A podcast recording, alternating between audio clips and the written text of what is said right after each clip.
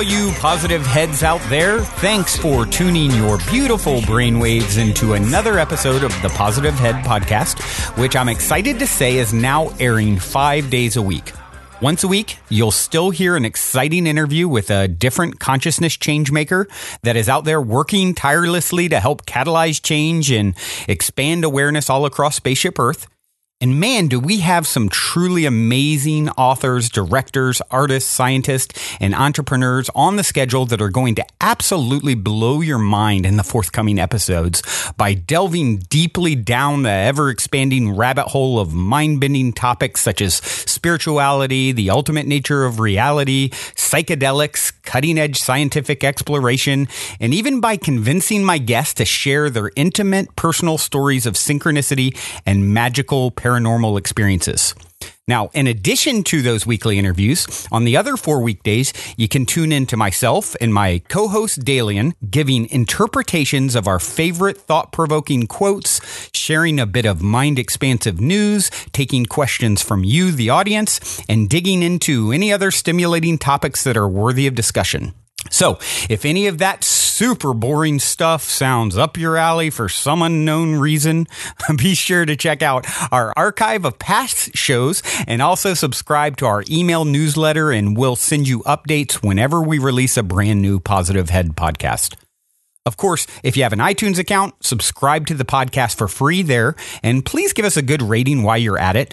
Good ratings and reviews on iTunes are the holy grail when it comes to getting exposure in this Apple filled world we all live in. So if you take five seconds out of your precious time to give us a star rating on iTunes, we'll be extremely grateful and forever in your debt.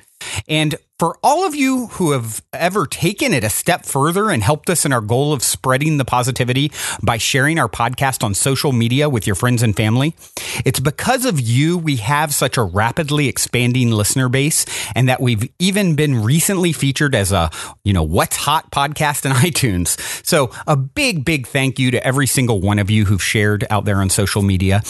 If you haven't helped us to spread the positivity by telling your friends uh, about the Positive Head podcast on social media, we really hope you'll consider doing so. You can easily do it by clicking the share buttons under the podcast player. And I tell you what I'll do. If you do share us on social media, drop me an email through the site. Let me know you've done it. As a way of saying thank you, I'll personally have glamour shots made of my beautiful co host Dalian, and I'll send one to you even if just one person takes me up on this offer, I'll honor this crazy offer. I'll have Dalian uh, go have glamour shots made. I'll even have him autograph it for you before I mail it out. So share us on social media. You guys don't want to miss out on this limited edition collector's item glamour shot of Dalian. Who knows? It could be worth millions of dollars one day. All right, all you positive heads out there on this week's podcast, it is a very special one for me indeed. I am absolutely thrilled to have one of the founding board members of Black Rock City LLC here to talk with me. Now, in case you haven't figured it out already by the name Black Rock City, this is the organization that produces what many people, including myself, consider to be one of the most transformative events to ever grace the surface of our planet. You guessed it, I'm talking about none other than Burning Man. And on this episode, I will be speaking with Marian Goodell, who, in addition to being a founding board member, is also the current CEO of the Burning Man organization. So she'll be here with me to discuss all things Burning Man. So if I sound like I'm smiling from ear to ear during this podcast, well, that's because I am. Hello, Marian. Welcome to the show. Hi, welcome. Thank you so much, Brandon. Oh, it's so so great to have you here. I've been looking forward to this for quite some time, and um, you know, uh, I'll jump right in. And in this podcast, we're going to focus primarily on answering questions that relate to the existing burner community. However, you know, for my listeners who aren't uh, really that familiar with the event, can you give the best possible uh, Marian description of an event that is considered by most to be indescribable?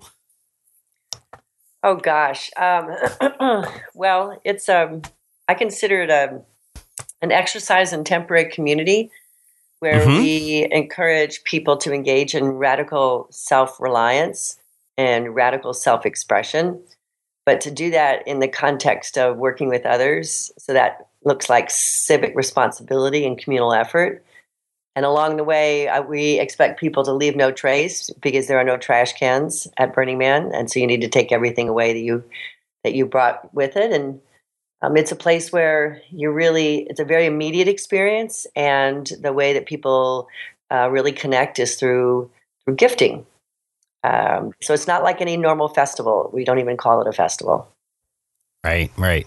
Now, on, on the website homepage uh, is the definition uh, of a burner, uh, and it says a citizen of the worldview that is Burning Man may be encountered everywhere. Uh, what is that worldview? And, and, you know, maybe you could touch on that and a, a few of the 10 principles. Well, um, I think the worldview of Burning Man really is sort of, a, it can be very personal for people. It really isn't mm-hmm. something that's prescribed or forced. Um, right. There is the 10 guiding principles that I think if one gets exposed to them or has experience to them, it becomes sort of easy to look at them and adopt them. Um, typically, when the, all 10 of them are together, you'll sort of you'll find yourself in a Burning Man type experience. Right. Um, and those are those include the things I was just mentioning, like gifting and leave no trace, uh, but also radical self expression and radical self reliance. Mm-hmm right. and participation immediacy. Those are part of the ways in which we sort of can find that we're in a burning man experience and then communal effort and mm-hmm. civic responsibility. Uh, all of those when you wrap them together um, bring about this sense of connection with other people um, and the way that you communicate changes. Right. Very nice very nice. Now uh, each year there's a different theme as well. And this year it is uh, Carnival of Mirrors, correct? Yes. What What is the concept behind you know having a theme in general, and you know, of course, this year being Carnival of Mirrors? Can you can you speak a little bit on that? Well, the themes are what we use in Black Rock City, um, which is, of course, one of the versions of Burning Man. And so annually, Black Rock City has a theme. That theme gives people an opportunity to focus on something and aim for something. They, it is, uh, it's different every year. Um, this year, Carnival of Mirrors is about the self and the reflection and um, taking a look at our times um, and you know how we engage with it. Um, it's kind of a fun theme, but it's kind of a serious theme. Uh, the masks of the self. Um, right. Yeah. Now, you also mentioned Burning Man is not a festival. It's a catalyst for creative culture in the world, is uh, something that I saw there on the site. Uh, what is the difference between Burning Man and a typical festival? Yeah, well, you're quoting a tagline on a website. Everybody's always looking for um, 10 words or less. So that's the one that right. they, the website. Um, right. Yeah, it's kind of funny. It doesn't always fit, but it's some, it fits well enough. Uh, you know, a festival for many people is a place where you can um, sort of celebrate with other people. Um, I think the sort of the old term of that would be definitely a gathering place amongst communities. But the word now sort of means stages and uh, food vendors um, and having things uh, sort of your comforts are more taken care of. Um, we're definitely not at all interested in providing a typical festival atmosphere. Um, right. We're definitely interested in providing a environment where people have uh, a sense of themselves amongst others. Um, and that's not like a typical festival. Uh, definitely not. Definitely not. Yeah. For those of you who haven't been to Burning Man or, or don't know much of it, you know, it's in the middle of uh, the desert in Nevada, and it's radical self reliance, as uh, Marian uh, mentioned a moment ago. So you bring everything with you. There's nothing there uh, except, I think, ice and coffee, right? That can be purchased. And right. so if you come Normal to festivals, you have trash cans, and we don't have trash cans. Right, so, right. We don't sell any water now, and many of the festivals actually give free water. Um, yeah. So what's coming up for people at Burning Man is completely different, and that's why we really don't want to use the word festival, so that people don't expect it to be the same, and that they ask yeah. themselves, "Well, what is it I'm going there for?" Yeah, that that makes a lot of sense. And what's uh, so amazing about it is the fact that you have, you know, 60, 70,000 people in the middle of the desert with no trash cans. And there's not, you, you don't see any trash laying around. It, it really is. I've been to festivals, you know, a tenth of that size and, and, and trash everywhere with cans, you know, sitting next to the cans. So it really is. it's about a, setting expectations too. In that case, we're really proud of that fact. If there was one trash can, then everybody would put their trash down by it. And I remind right. people that in their own camps, particularly if they have a public area, that they shouldn't put a trash can, even if it's for the campmates, they should hide their trash cans um, because we don't want people to get lazy. Uh, I've gotten yeah. to the point now, you know, when I carry a backpack, if I have a can or a cup, I put it back in my backpack. I don't go to somebody's camp and say, "Oh, where's your trash?" Um, right. The goal is, you know, you're you're conscious about what you're bringing to it. Um, and that's a really big one. That's one that's easy to carry back into your normal life. I think once you go to Burning Man and and you experience no trash cans, uh, you find yourself every little wrapper that you take off of something, you wonder where it's going to go after it leaves your hands. Absolutely. Yeah, you definitely would feel a lot uh, stranger uh, throwing it on the ground. right. Right. They carry uh, their little tins for their cigarettes with them. Um, we, it's really kind of amazing. The organization does not uh, pay anybody to keep the the grounds clean whatsoever. Um, when the event is done, we do have a crew that begin to remove all the large items off the surface, and then mm-hmm. we move towards uh, what's smaller. But during the event, there's not any individual that is told either volunteer or paid to do cleanup. That's expected um, of the participants. Yeah, right, right. So that gives a little taste for those of you who aren't familiar with the event. Now I want to switch gears a little bit and kind of jump into some of the um, some of the obstacles and so forth that obviously for you guys to create this amazing container, you know, it, it's it's one of the biggest cities in the state of Nevada for that week, correct? Like the third or fourth biggest city. Am, am I saying that right? Sure. I think some people consider it like I don't know five, four, five, something like that. Yeah, we're yeah. we're seventy thousand people, so that's not small. No, that's not small. So if you can imagine creating something from nothing for a week, you know that that operates as smoothly as Burning Man does. There's been a lot of work and uh, blood, sweat, and tears that have uh, been, Absolutely. you know, sacrificed to get there. And yeah. uh, the first burn was in 1986 uh, in San Francisco, and then moved to the desert and so, uh, what I would like to do is just cover a little bit of some of the, the obstacles that you've had to overcome, and, and, and of course, what are some of the current things that are concerns uh, among the Burning Man community? Uh, of course, there's been a lot of debate over the last few years about the plug and play camps, and you know what some refer to as uh, billionaires row, uh, where you have more and more of these very wealthy, uh, you know, burners coming in, and, and, and they have everything set up for them. Uh, for for them, you know, many are saying that they violate the Burning Man principles of radical inclusion and radical self reliance and, and, participation. W- what are your thoughts on on this?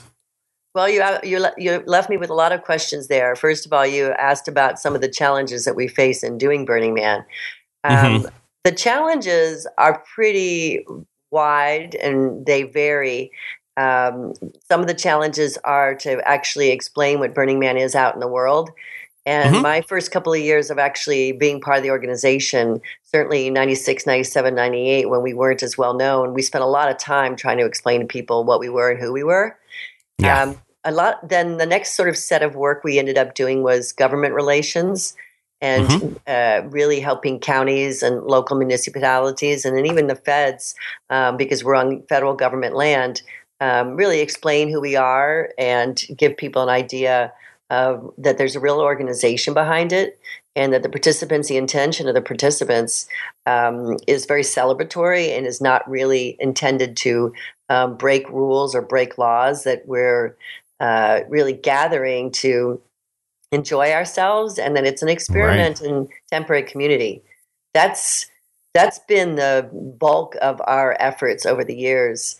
And then the other uh, challenge we certainly have um, would be you know, part of what you're referencing, the challenge is to do the storytelling around the intention for the culture and the mm-hmm. results uh, that you can, you will see with the 10 principles in place. And the there is an ongoing dialogue really with the community and the outside world on the values uh, that are produced out of Burning Man. And you, Right. are making a reference to uh, the change um, in the types of people that come to Burning Man. Yeah. So for quite some time, I've been attending since 1995, and the tech community started showing up. And previous Right. to that, the artists said, "Well, they they were artists and they weren't techies. And why are the were the why were the techies here?" Um, and then the techies uh, and the artists start producing their uh, art and their uniqueness, and then uh, people were coming from different parts of the country. And then we saw um, those with money being able to come to Burning Man. And I think it's not fair for people to really make assumptions that uh, because you have money, that doesn't mean that you're participating. It's a really uh, unfair assumption to be making.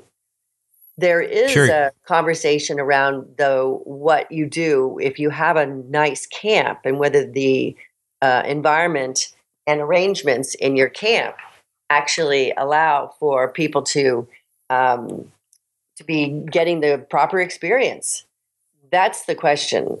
Is the camp and the people in the camp are they engaging at a level that really uh, brings about Burning Man culture? Right. You had a issue that really heated up and got a lot of press uh, this past year after uh, I think it was someone who was a, actually a paid worker at one of the high end exclusive camps. Uh, you know, wrote an essay on Facebook about her negative experience working for the camp. And in the article I read, uh, Burning Man founder Larry Harvey was quoted as saying it would be a shame to waste a good crisis.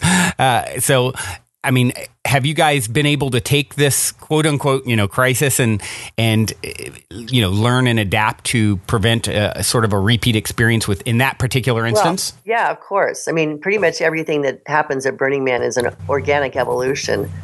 And Right. sometimes we're very aware of the next problem or crisis, um, but we're in a position of putting, uh, making a decision and putting it in place in order to reveal what the situation is. And we did that in 2012 when it, when we used a ticket model that looked like a lottery. We Right. were aware that we were reaching a capacity, but if we had implemented the programs and the processes we have right now, people would have screamed. So we implemented the one that was definitely not going to work, but it was the only one that was possible in a logical chain of events. We have watched the change in the type of people that come to Burning Man. I don't want to use the word demographic, but it is a demographic. And we're mm-hmm. not going to get in front of certain things and force issues. We are going to nurture the process so that we're going to get we're all going to get the best results. Burning Man is again an experiment in temporary community and we're the stewards for that process. Absolutely. So of course there's many lessons learned from that crisis and they are there are different things being implemented this year. We are uh, managing the process that we have for uh, outside vendors, which are we call outside services. Those are the different types of services that are necessary for a large camp to survive. That includes special, sometimes toilet pumping, it means food, it means electricity. So if we can um, be aware of who is coming and going to do those services, uh, that tends to lead us right to camps that uh, have more resources than a normal camp. And we're doing other things to facilitate the improvement of the performance of those camps, including placement. We didn't place and won't be placing any camps that aren't expressing and exhibiting the, their productivity as participants. Right, right.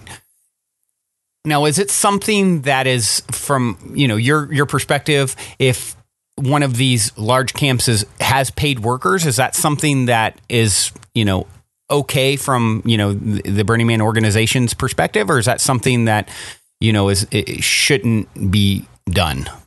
I don't quite understand why there's such an outcry with people being paid in a camp.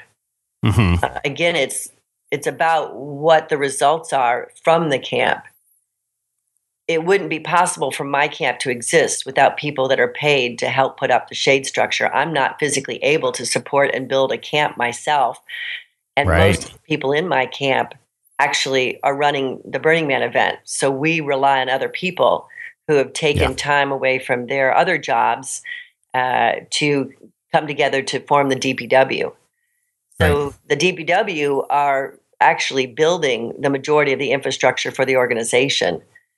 It's, right. It should be seen, though, that a, a camp that's working together, whether someone's paid or not, the membership in the camp should actually feel more like a group and like a team, like a family, like a a, a camp, really, than right. those that are staff versus guests.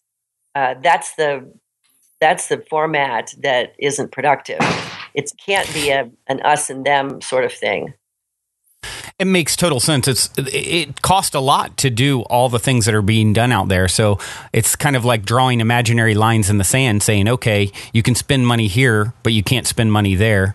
It's uh, right. You know, it, right. It really is.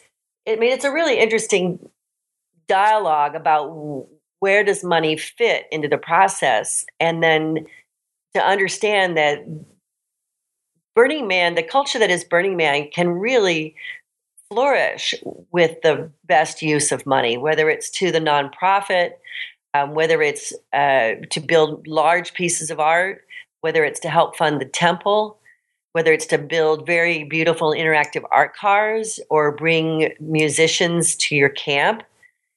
What I think we're trying to get people to do is to reflect on uh, what it means to be part of the community and what where does your membership fit in so if you're paid to help set up a camp, or maybe you're paid to help maintain the plumbing because you know plumbing and you've stepped right. away from your plumbing job and you have to set up the camp and you're helping set up the kitchen and you're breaking it down and your camp says, hey, you know, our camp fees enable us to give you $2,000 because you stepped away from your job. You're, you've got your own business. Um, right, you know, that's right. not even weeks. That's not enough to really compensate you, but we recognize that that that your services are valuable and we want to make sure that you have some but that person should still sit at the same dinner table with other people that person shouldn't be considered staff versus the guest that's that's where it gets messy that's where that's a distinction that's a distinction and that's where the girl didn't feel like she was being treated right. It wasn't just about money it was really about treatment. Yeah.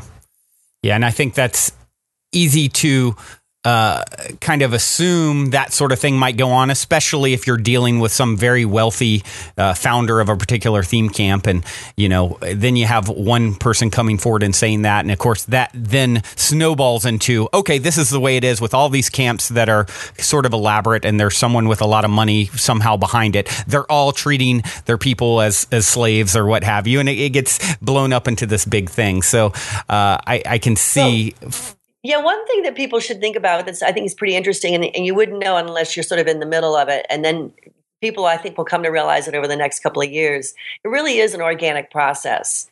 And so are the lessons that camp leadership have over this.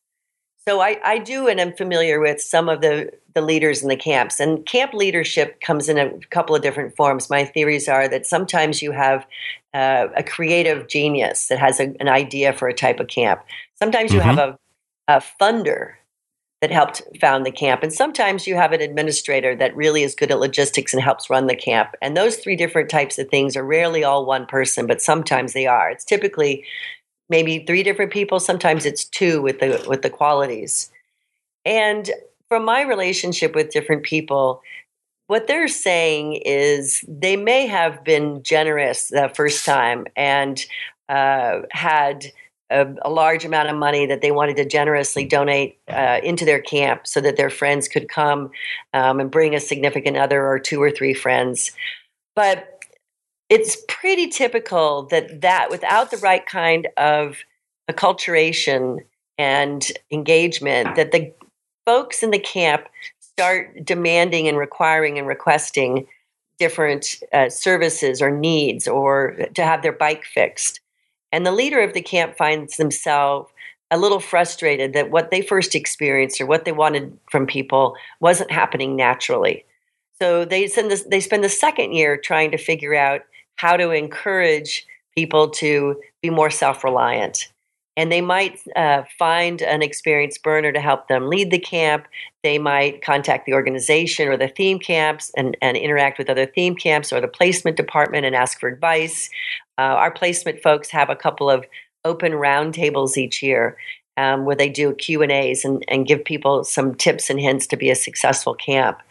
Uh, and then the third year, and this is what I've seen for a number of different groups, they choose more carefully who they invite into their camp and may hmm. ask for a nominal donation that really has the friends understand that they're contributing and that they're not just it's not just a free ride and then i know of several camps where the leaders put the so-called guests um, through some sort of process to really get them to engage whether they do a kitchen shift or they help line up the bikes or they run talking uh, or talks um, or they maybe get involved in the logistics of people coming and going. But this is a real sort of cycle that I've seen. I haven't yet seen a camp that really can maintain the same kind of uh, ver- the generosity and also have really productive results uh, by those that are participating in it. Yeah, it's a slippery slope. So, yeah. now from my perspective and others I've talked to, uh, you know, a few years ago, the, the police presence seemed to suddenly increase and get more aggressive. And now it seems to have really evened out and law enforcement seems a bit mellower. Uh, can we expect it to stay this way in the future? Well, uh, you know, I, I, think law enforcement is a direct response uh, to a number of factors. One would be certainly that the law enforcement officers are accustomed to to what's what's really happening at Burning Man, and uh, we've certainly been doing our part in trying to educate the participants about the expectations for law enforcement, and those are pretty important aspects. When things get uh, over a little overreaching, you certainly find that the citations that happen will maybe the type of citations get changed in the the process um, afterwards.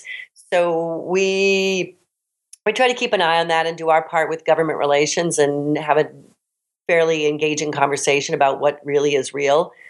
Last year, two years ago, participants were ticketed quite a bit for uh, coming onto the playa with their bicycles obscuring the license plates of cars. That seemed a bit much. Right. And most of those citations were changed after the fact, and that's an indication that the citations were probably not really necessary. Mm-hmm. I think that we'll see a fairly fair engagement with law enforcement this year, and I would certainly hope it would stay like that working into the future.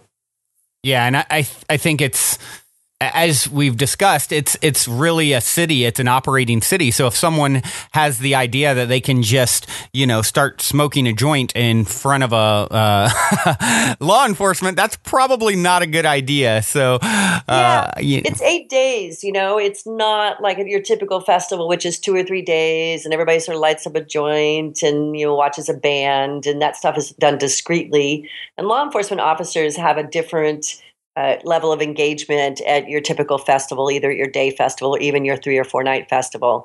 We're really it partners with law enforcement. We have very few crimes against persons at Burning Man. And I believe partly that's the nature of the individuals. And I also think that that's the nature of uh, the expectations we've placed for people to be in a large civilized environment and to be looking out for each other there people get a little relaxed and yes they'll be standing right near a law enforcement officer and light up a joint. And the law, office, law enforcement officer really has no choice uh, right. the person. Typically they'll ask them to put it out and they'll take it away. And if the person gets belligerent and then they go through their bag or their backpack that's when you might see a citation. And that's why i usually try to really respect the fact that law enforcement is there and and not sort of flaunt anything uh, in front of them, particularly pot. Right, right. Now, this year there has been concerns. Uh, it seems like the community always finds something to be concerned about, right? and this year there's been concerns about, uh, you know, electronic dance music somehow being marginalized or or banned uh, due to, I guess, there's a, a new deep uh, deep playa music zone for for mutant vehicles that play loud music. Um, you also had, of course, you know, one of the longtime sound camps not getting placement, uh, Opulent Temple, and and uh, and then of course you guys putting out a request uh, to theme camps and, and, mutant vehicles that feature music not to announce headliners. Can you you want to take a moment and kind of clear the air on the idea that Burning sure. Man is in some way against EDM? sure. Yeah. Let's talk about. There's actually four things to go over. One is that the Dancetronauts were not invited back this year. Oh right. Yeah. Yeah. That one they were given warning. Uh, they were given warning as far back as uh, 2013 and the their primary reason for not having them back for 2015 was they were told to take a year off. They had violated enough uh, of what had been requested of them that it was um, it was time that they take a year off. And we really have to be able to enforce our rules uh, with the cars and the camps. And sometimes that means if you don't take responsibility for your own behavior, then you need to take the consequences. And we have a right, right, to do that. And that's what we expect from other people is to follow the rules. If we didn't enforce them, other people would take advantage of them. Uh, Absolutely. Temple chose not to apply as a music camp. I'm friends with Syd Gris, and he definitely made it very clear to me that they did apply, but they did not apply as a music camp. I did see their application as I saw other applications, and they had no specific interactivity for their camp in their initial application. They didn't. They were suggesting that their goal was to be have have a mobile uh, interactivity, but they wanted to have a hundred of their you know campmates a given placement. And again, that just seems unfair to a camp that might have right. any number of people asking for placement and having more interaction than that, but still not maybe enough to be interactive by most mm-hmm. standards. So the placement folks this year, so that's a placement issue, not a music issue. Uh, the placement folks this year did not place 105 camps, and that's that's not you know insignificant. That means a number of groups of people that may have come before or may have not that are organizing themselves won't get placement ahead of time. And the reasons for that are usually a combination of things, but primarily related to interactivity. You need to be interactive to be given placement. That's the whole point of placement. Right. So those two it, those two situations were really related to uh, making the bar, uh, reaching the bar, and or following the rules. Uh, in the case of the Dancetronauts, the the you mentioned the dan- the zone, the music zone. Yeah, right. Right. So this is an interesting one. This is a year of trying out a new idea. This is why we're organic. The there's been feedback from different quarters, and often it's the quarters that are going to be the quietest because they come and they give us the feedback. And this has been feedback off and on for a couple of years. And the feedback has been related to uh, the groups that may circle their wagons and play music, in some cases, sit in one spot for 12 hours, and that that's too long in the open playa. So that's the primary issue. If you're going to sit in one spot and turn your sound in any direction, including back towards the camp, and it dis- disrupts those in the city, that's just not acceptable. Right. There is a boundary that uh, the sound cars are told about, and they're also told that they need to turn their speakers out into the open playa. Last year, more than one occasion, and I'm one of the people that was awakened at three o'clock in the morning by the sound of thumping music. And when I got into my cart and went out, I found the car was facing its speakers towards camp, and it was past the man, and it wow. woke me and I'm telling wow. you, my trailer was vibrating. And I wasn't the only person. Several of us came out of our trailers shocked and couldn't understand. I've been doing this for 19 years. Yeah. So we went to the ranger station and it was an art car. It was a loud art car and it wasn't following the rules.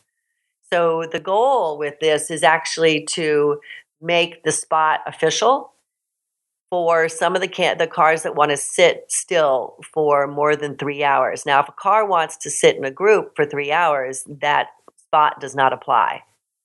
They can sit for three hours, and then when they're done with their music, then they can move on. It really is not about the music; it's about the movement and the location. And the purpose Right. of art cars, art cars are, are to move. Art cars are not stages that go and set up for 12 hours. And everything's been dangerously close to that. And we'd Yeah. like to just see if there's a way to reach an agreement about where you put yourself, if it's near art, where the toilets are, so that there's not a lot of human refuse.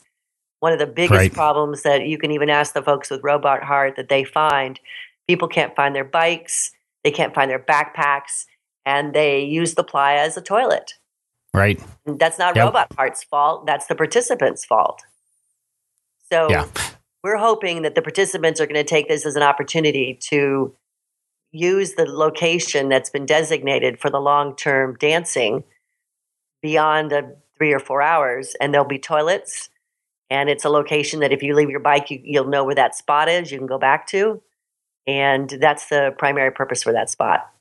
Yeah, that makes a ton of sense. I mean, how I don't see once someone actually understands the logic behind it, you know, uh, and a lot of times with these sorts of issues, it is a lack of understanding, right?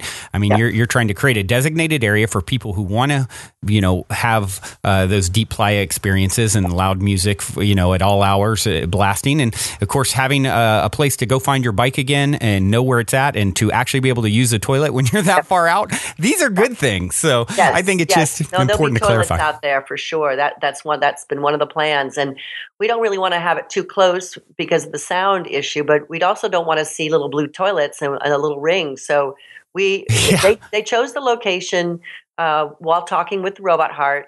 Uh, the organization originally had a different location and actually responded directly to Robot Heart's request for it to be moved, and it was moved.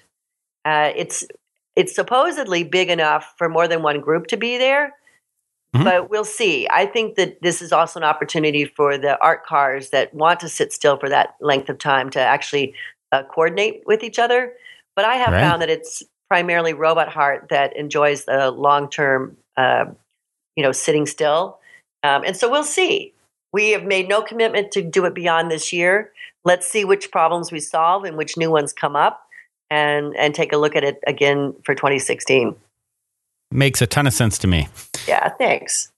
Now, there's always a lot of grumbling about the time it takes to enter and exit Black Rock City. Is there any chances of this process being improved upon? Well, the grumblings that we got last year weren't um, as much about the line to get through the gate, but it was about will call. Mhm. The line to get through the gate has remained somewhat the same uh, between three to four hours for the last couple of years. And so the Mhm. gate staff uh, aim for that. That seems to be, by most of our polling and our own experiences, at a three to four hour wait to get to the gate. Uh, it is is probably tolerable. It's when it reaches six or more that we Yeah. don't we find that there's a lot of restlessness and that we don't really think that six is an acceptable wait time. And last year, when it was compounded on top of problems with the will call process in the box office, that meant And then that, rain. and it rained, and the rain, The- and the rain was its own, you know, its own situation. Yeah, I can't do anything about that. I know it was crazy. Like, People waited 16 to 24 hours to get into Burning Man. Wow. Uh, it's the you know it's a fact of nature and a fact of life. Uh, it's been drizzling up there uh, early this year. It's been drizzling during the the, the setup that they were. Today is the day that they're going to put up the fence, and it's it's they've had rain during the survey. So uh, there's a good chance that we'll see that again. People should just be prepared for that possibility. Bring your but- bring your rain boots. Well, we've done a lot of work with the will call folks. Have uh, took a real hard look at what you know was their responsibility, and we made more will call uh, or send it home available for international folks. That was pretty significant. They could pay to, to have guaranteed delivery overseas, which we hadn't done before, and we yes, we have more staff and we have more windows, but that typically isn't the only solution. We needed to actually make sure things were sent out. So our uh, mailing, we waited until after the Oh My God sale. I believe mm-hmm. that the, most of the Oh My God tickets can be mailed out. Step tickets are still at will call, and some other categories of tickets are at will call. But we moved the date for mailing back so that we could actually a couple of thousand more could get uh, mailed out rather than will call. So I believe the team is reducing that will call, I think by as much as 50% to make that work more smoothly. Great. That sounds really good. Yeah.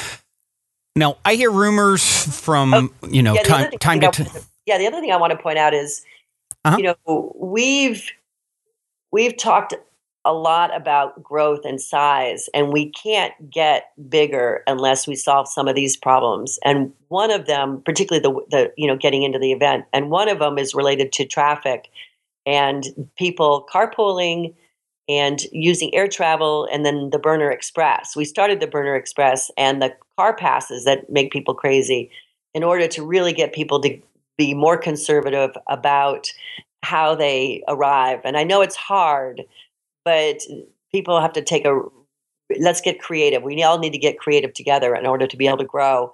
And that's going to include not just the gate and the will call, but the participants to take into consideration how they get there, in what form, in order to make it easier for us all to arrive at the same time.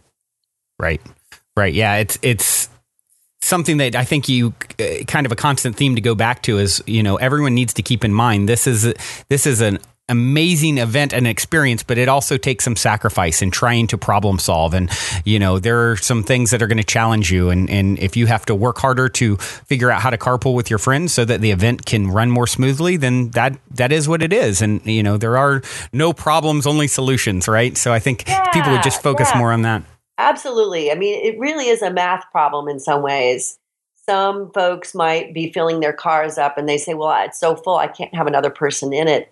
But I know that a, many, many, many, many, many, many, many, many camps use either containers or large trucks or box vans.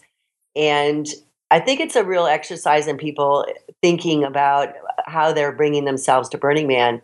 So if you're able to put as much as you can in the truck, then you might have room for two or three people in your car. And what you guys are bringing are is an overnight bag and, and your food and water because you're meeting the truck there. We right. really need to have everybody uh, look at that so that we can be able to expand the event. Great, great. Now, I, I hear rumors from time to time about the event potentially getting shut down or relocating. Is there any possibility of Burning Man uh, relocating. I mean, this. I know you had a, the lawsuit with uh, Pershing County, Nevada, there in 2013 that was settled, and is that something that helps to ensure a long future in Black Rock City? No, no, not really. I mean, the the the, problem with the county was a, a, a belief that they would also be able to levy fees on us for the same services that we were already paying for with the feds. Uh, you can't do that. So we had to work our way through that. And there were some other details to it, but that was the foundation of it. The I think the biggest danger right now to Burning Man is the fact that the state of Nevada has levied a entertainment tax. And mm-hmm. we still believe that we don't fit under a form of entertainment. We're not mm-hmm. uh, you know frankly, we're not a Las Vegas show, um, and we're not right. a car race um, or concert uh, in a stadium.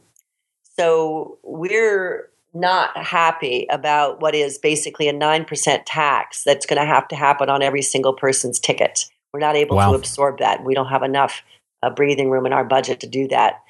So that's the thing that right now makes us look longingly towards Utah or an, any other state that might not have levied that. Uh-huh. That's that's the thing that's uh, putting us in the most danger at the moment. We have worked with the BLM and to iron out some things from this year. That's a Bureau of Land Management, correct? That's the Bureau of Land Management, which is a Department of the Interior uh, entity. Uh, Department of Interior, of course, oversees the Park Service too. Right. So, uh, Bureau of Land Management lands are typically uh, sort of mining and grazing, and then open recreation and they were um, we were sort of on opposite side of, of the of some issues leading into the summer. And their approach was putting us in a position of costing us uh, another million dollars on top of what it cost us last year.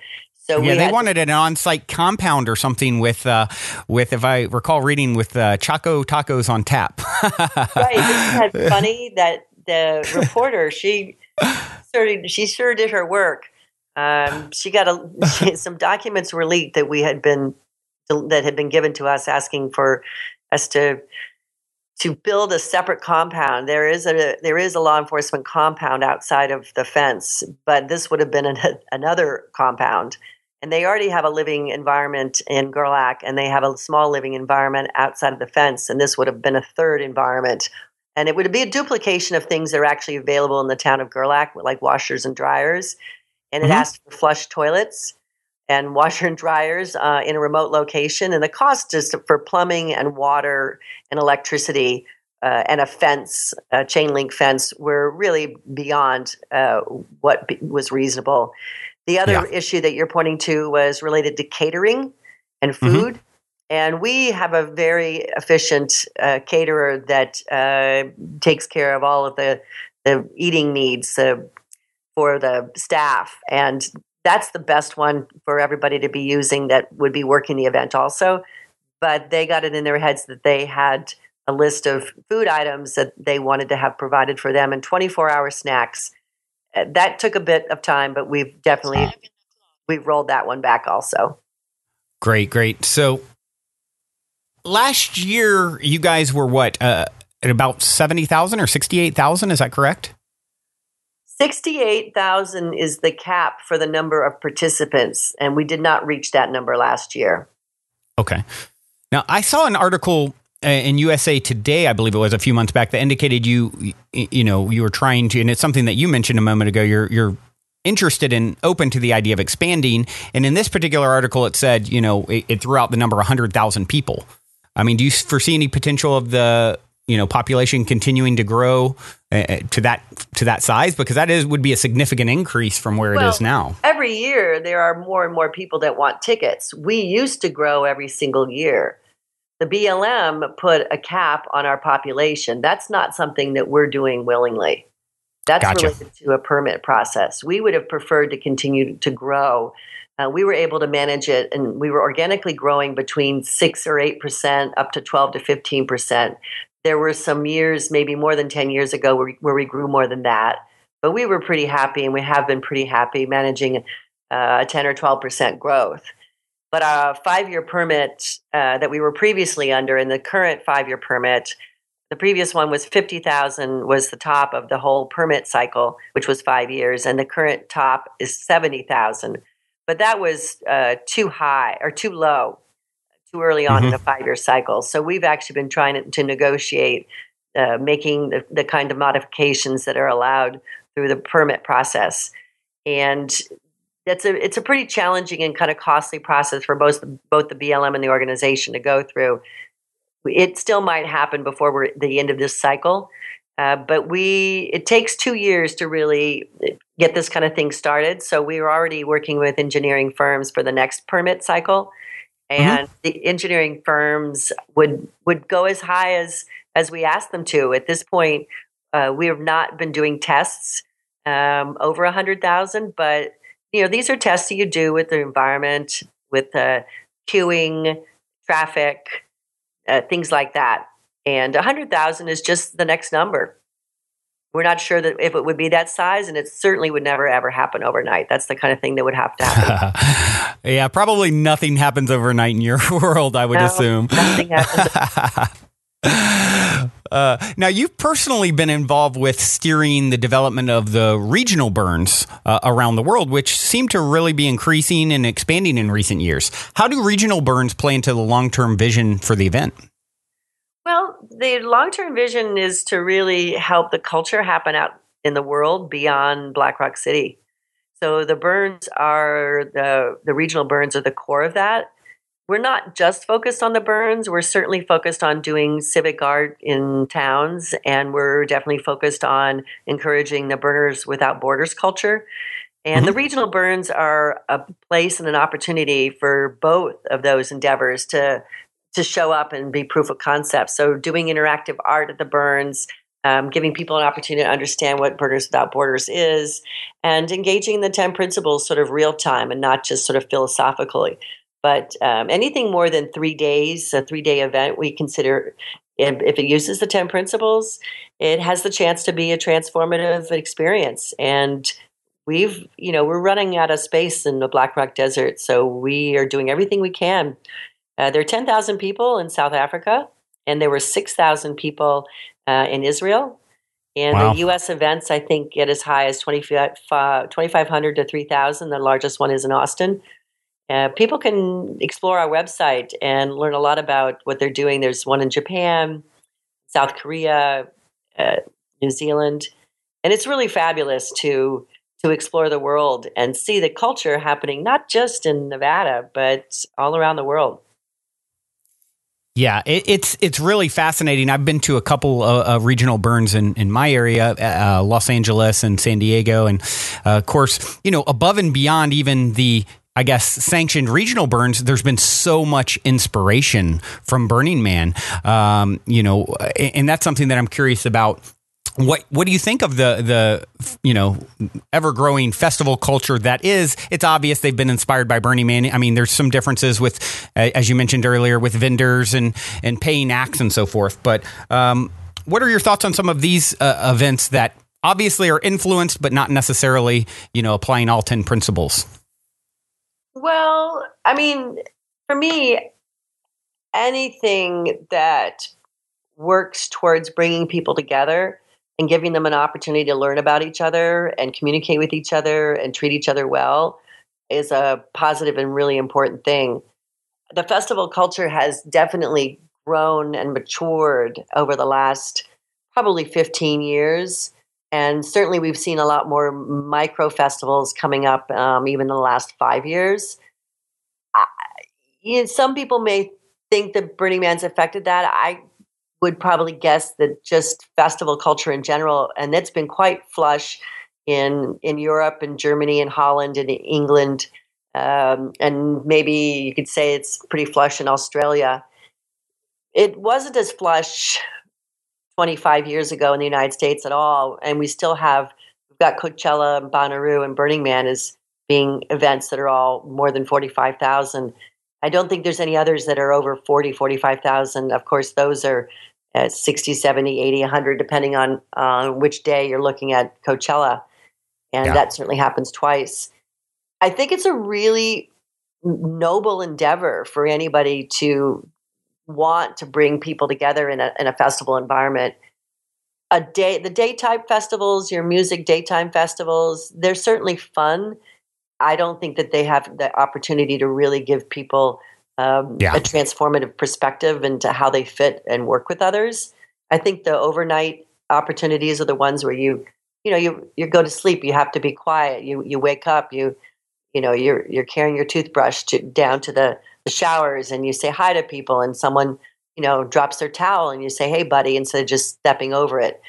Um, right. you know and you keep the area outside your tent clean because the guy right next to you keeps the area outside his tent clean and that's all common courtesy i think it's really important to encourage festival culture and gatherings and group community endeavors the world is not you know producing fewer people we're producing more yeah. and it's a very important life skill to engage kindly with others and compassionately. And the festival cultures that are coming in different directions, the lessons that I think people get from Burning Man are deeply related to how you treat other people. And I'm hopeful that more of the overnight festivals are able to give that sort of familial uh, community feeling in order so that people leave and they go home and they treat each other better and not just at the festivals. Absolutely. now, as you mentioned, uh, Burning Man is an experiment in temporary community, and and that's very safe to say. Um, within the transformational festival community, you hear a lot of talk about you know people wanting to create, kind of step it up a notch and create permanent village infrastructures or eco villages. Uh, what I'm very curious on what your thoughts or interest level is in that. I mean, has this ever been considered as an avenue to pr- pursue with within the Burning Man organization? I'm not quite sure what you're asking. Well, um, you know, I, you hear a lot of talk about people saying, "Wow, this is an amazing event for th- three days, four days." In, in Burning Man's case, you know, full week. How do we do this long term? How do we, you know, keep these structures set up? How do we stay, you know, uh, and and create little, you know, little villages of people that want to actually dedicate their life, you know, instead of a week, you know, all year long. Is that something that you've you know heard much about or or ever considered or giving you know yeah. any consideration to? Well, sure. So there's a couple of different ways you can look at that. One is I, I don't think it's practical to uh, to actually do exa- what happens at Burning Man to do that long term. I just don't think it's practical. Yeah, it would have to be somewhat different, obviously. Right. So so then what is it you're really looking for? Well, I think people are looking for to be living amongst others that share their values. Exactly. Um, that they're willing to negotiate their needs with together and that they care for and might look out for. Um, and I think that that can be done in, in, different ways. There's there are definitely people in different parts of the country buying property um, sizes from you know 100 acres to 7,000 acres and more. That's I would say is certainly a movement to being able to create governance and rules and connectivity that are productive and happier than you might feel in a town of strangers, um, in a right. neighborhood where you don't quite know who's across the street, or in a building where someone downstairs makes noise and you've got to call the cops.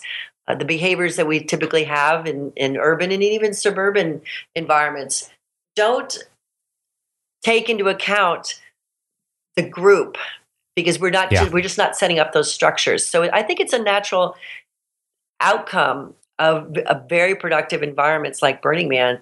And, and Burning Man is, I think, very influential in people right now wanting to buy pieces of property um, to For be sure. able to house, you know, 25 people or even uh, 100 people or more. From my standpoint and from the organization standpoint, we're not chasing that dream. That's not what I think is the most productive way to scale the culture.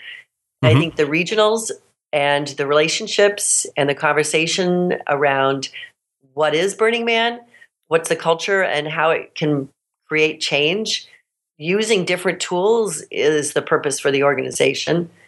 That doesn't mean that we aren't interested, though, in a, a center, the physical space that would be dedicated to the contemplation of that that mm-hmm. could be dedicated to uh, arts, uh, that could be set as an example of how to engage.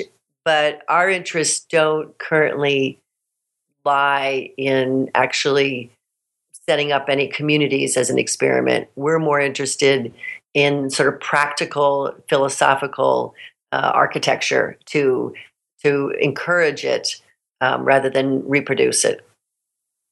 Yeah, I would say it's safe to say you've got your hands uh, more than full with what you're doing. So yeah, I mean, we're we're a fan of physical space. Um, don't get me wrong, and I frankly think that for the long term survival of the culture, that we are going to need physical space. We're going to we're going to need a spot that people can consider um, a a location that. Uh, honors the the, the long term survival of the experience. But I don't see that as a place where you would circle it with long term houses right. and chores for the community.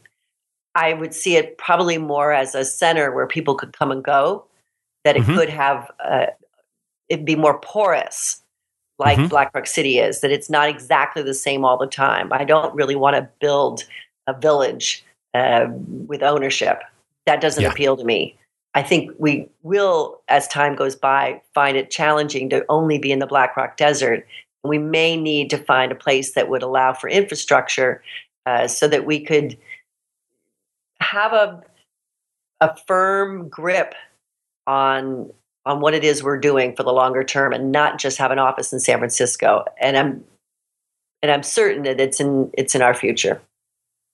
Yeah, th- that makes a lot of sense. Uh, kind of an in between, I think, is you know where it's transient, where people can come and go. So it's not this ownership, and this is my plot of land, and this is my, yeah. you know. So it allows for a lot of people to have the experience year round. Uh, yet it's you don't get uh, pigeonholed into this is my my yard, stay off of it, kind of thing. Yeah, yeah, that's my theory. Yep. Yeah. I, I, think that's that makes a lot of sense. Um, now, you've mentioned a few times, uh, thrown out the word transformational. I mean, do you consider Burning Man to be an event that intends to create a, a transformational experience for attendees? Well, we're maintaining it so that it will. It you know it started very naturally and organically, but when it began to when you put certain things in place and you keep, for instance, in 1996 there was somebody in the center of camp that sold burgers Oh, really? Right. And in 1997, there was also a little stand that w- that sold water and suntan lotion, and those were allowed. were they happened to have been by the same person, but that was stopped when we realized that that was just opening a can of worms, of, uh, and it was not going to be a productive. But frankly, some of the things we've done are things that we don't want to maintain. Leave no trace who wants to clean up after other people? So yeah. we we saw that that existed by an organization that teaches people backcountry ethics. And we started using those words, saying, "Well, you pack it in, you pack it out," which again are backcountry ethics used by uh, the Department of the Interior. So we've been we've been adopting practical ways to keep people connected with each other, looking out for each other, looking out for the land, working together but being themselves and being creative. We all know that creative, not everybody knows, but my experience has been that creativity and self expression can be very productive ways to get in touch with who you are. But if you do it sort of all on your own and you just sort of act out, you're just going to end up being a clown. But if you do it in, in, the way it engages with other people and you're creative in who you are and uh, you may, it's the gift of yourself. Um, I think with the with all the ten principles together, we've found that that produces a transformative environment. So we're stimulating that. We're encouraging it and nurturing it and stimulating it. Right, right. Now, as one of the most unique burners of all, what's a perfect day like for Marian on the playa? Well, there's nothing uh, really unique about me, except that I happen to be at the right place at the right time, and I get to oversee this magical event and facilitate it with a group of wonderful, fabulous collaborators. I consider myself an administrator and a super, super lucky person. Um, my, I, I'm not a highly costumed person. I'm usually so busy I barely can put a costume on. Right. One of the most unique things about me is I have a cat car that some people see. It's been on the playa for about 10 years. It's a furry, super furry cat car. And uh, I've got friends that like to drive it around more than I do because it's so cute. People stop it all the time, and then I get, uh, I don't get to go off where I want to be. My, my perfect Burning Mans have been, um, I help oversee First Camp, which is sort of the, it's the ambassadorial White House type location on the playa for the organizers. Uh, five out of the six original founders uh, live there together with a number of the senior leadership for the event and for the organization. And then we invite friends uh, that we've met while we travel um, and people that we want to camp with us. And I oversee the building of that camp. And that's lately been the most rewarding thing for me is to host people in my mini environment um, our mini camp, but sort of my gift back to my coworkers is to help make them comfortable and uh, make sure that their their friends have a spot to camp. And so that's my perfect Burning Man. My perfect Burning Man is to hang out in my camp, meet new people that come to visit, and um, maybe have a cocktail or two, and and hopefully, uh, you know, really get to sit back and and enjoy the really unique characteristic of something that I've been part of for 19 years now.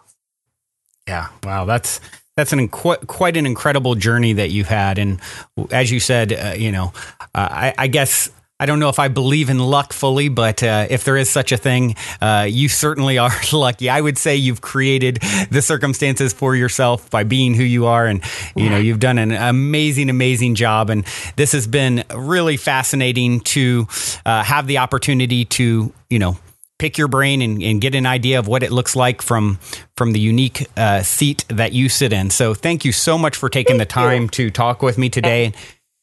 And I, I want to leave you with one one short question. It's one I always like to put my guest on the spot and ask.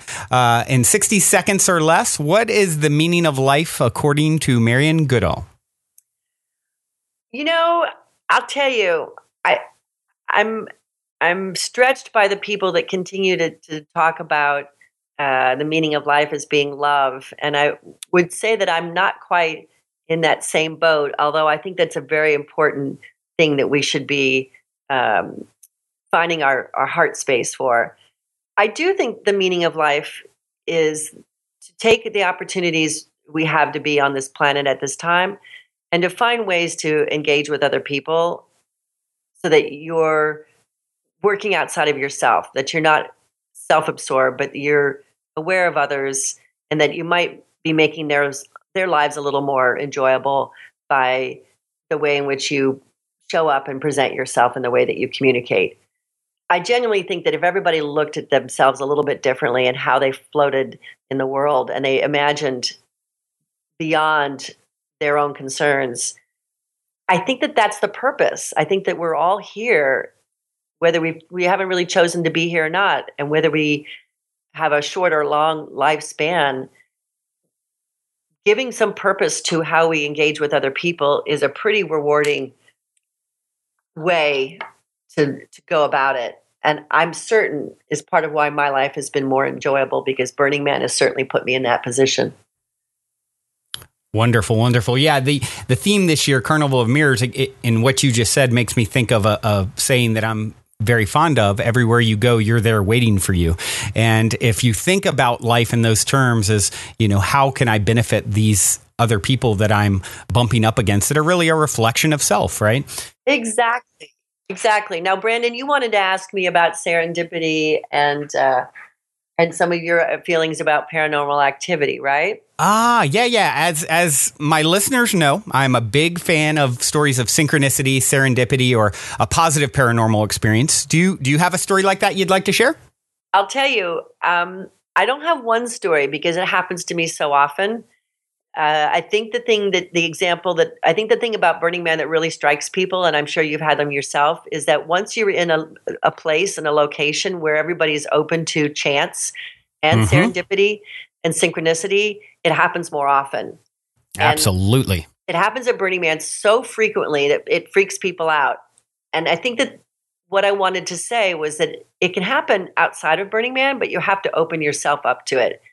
And if you sort of listen to your instinct and you're aware again of people around you, things like serendipity and synchronicity will absolutely flow and they're very rewarding. It's very rewarding to feel connected to others or, or that you were thinking of someone and the same thing happened, or you were wondering about that blue balloon you had as a child and suddenly one floats in front of you. Absolutely. I think that those are really heart opening experiences.